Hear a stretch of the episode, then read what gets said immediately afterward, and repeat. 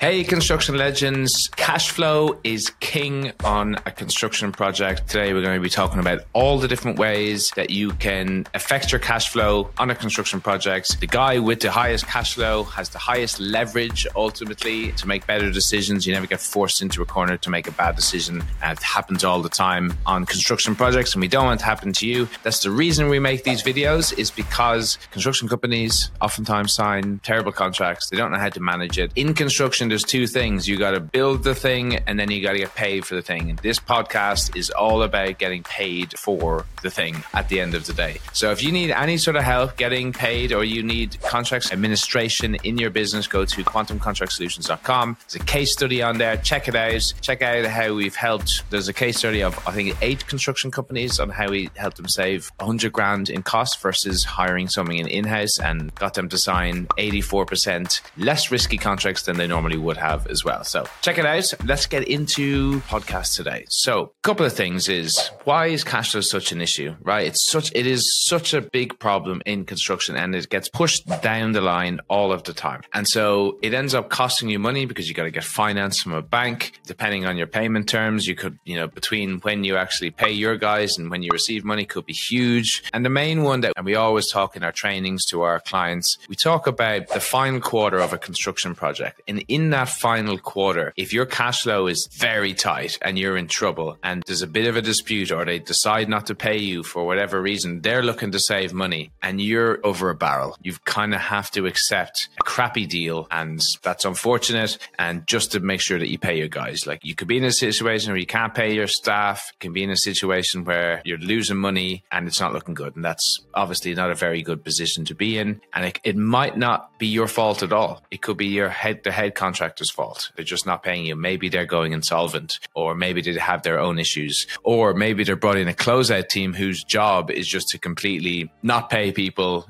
where possible. And all of the big construction companies that are out there have these teams in place. So that's why, again, in our trainings to our clients, we say relationships are important to a point. Obviously, if you can use a relationship to get a good deal for yourself, great. But know that relationships change, people move on, people go to different places, and then these closeout teams come in as well. The closeout team will go, no, no, we're just going exactly to the contract and you didn't do this and therefore we're not paying you. Okay, so let's look at some solutions, ways that we can get ourselves into a better contractual position, right? So first off, let's go pre-award. A couple of things is obviously payment terms is a big one, right? So the biggest thing is 30 days, 20 calendar days is pretty reasonable. The end of month is something you need to be careful, of, right? So 30 days is the payment. So basically from when they approve your payment application, it's 30 days from then, essentially from whenever you, sorry, whenever you receive the payment certificate, which is essentially their approval. And what you actually need to look at is you need to look at the clause in that contract to see from the payment terms point of view, is it actually from when I submit my payment application to when I actually get paid? How long is that period? Not just the payment terms. How long is that period? That could be way longer. They could say you need to submit this and then it'll take us 21 days to approve it. And then you can submit an invoice against the certificate and then it's 30 days, right? And then the big one that I really dislike is end of month. So imagine a situation when you submitted your invoice or whatever you want to call it,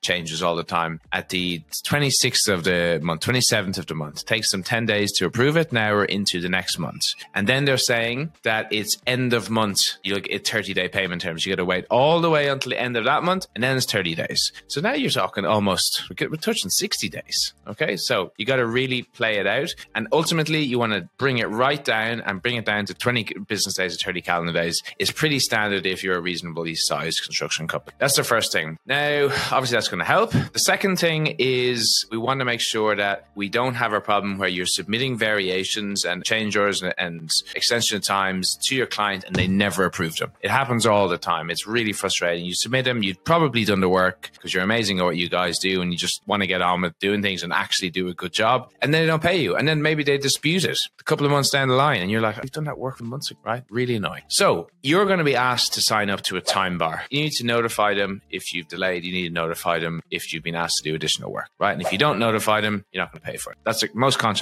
will say that time bars. So very simply, you can say, well, we want an assessment period. We want you to assess the change order variations or the extension time within 10 days, 14 days, whatever. Okay. Now, what this means is they're going to have to approve or reject your variations within a quick period of time. And so when you're submitting your variations, you submit it and then you know if they're going to approve it or not. And then you can make decisions then as well, right? Whether I go ahead with something or not, because if I know they're going to approve it. And then obviously getting them to approve stuff quicker is going to help your cash flow. And that's what we want to do. Okay. So there are two of the main things. One more thing I did forget there's interest on late payments, right? So if you can get an interest and late payments clause into the contract, we want to put that in not to ever actually apply it. We don't actually ever going to use it. But what we want to do is if there's ever a dispute or they don't pay an EOT or they d- reject something, we want to be able to submit a notice of dispute or letter that says we dispute that you you know you've rejected this. We want to move it to the next stage and just letting you know we're going to apply interest on late payments as per this clause. What does that do? Speeds them up. That's all we're trying to do. Gives them a prod in the right direction. One more thing is you can opt for a different security. So instead of security of having a retainer or retention, you can go bank guarantee or a surety bond. That's a good way. Obviously, you have to spend money to,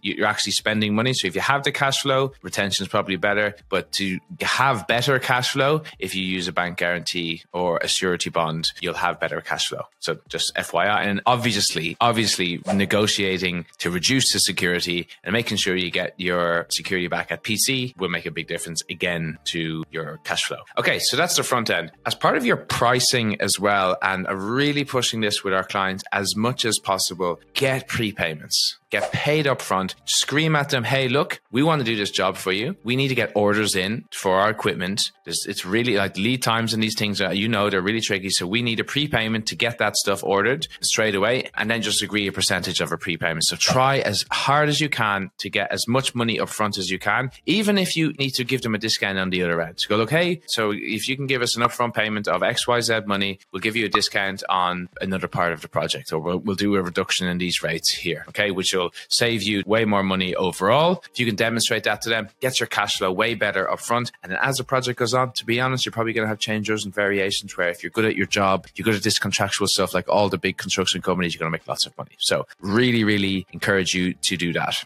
Okay. So in the post award phase, really from a contracts management point of view, we are preparing ourselves contractually for that last quarter. We know it all kicks off in that last quarter. As we go through the project, we want to be submitting change orders and variations and notice and all of those things as if you're doing site instructions, as if it's like submitting a drawing. Make it procedural, right? Don't make it personal. Just submit them. Oh, yeah, yeah, we're delayed. It's part of our system. Get them in, get them in, get them in. Because I promise in that final quarter, if the project's not going to go well, they're going to start trying to look to save costs. You want them to look at you and say, oh, those guys have got all their paperwork in order and they've been right. They've been super professional the whole way through contractual. We're actually not going to go for them. We're going to go for the guy who's not submitted anything. And we know he's contractually bad and he's a bit he's a bit green, we're going to try save money there. That's what's going to happen. So that's it. There's a couple of ways that you can help increase your cash flow on your construction projects. This stuff really matters. This is what makes and breaks construction companies. And I don't know when you're listening to this video or podcast, but 2023 is going to be the season of cash flow. And if you can be a company that has a good balance sheet because you've had good cash flow on projects, it's going to make a massive difference to you and your business. You're going to be some of the construction companies that are going to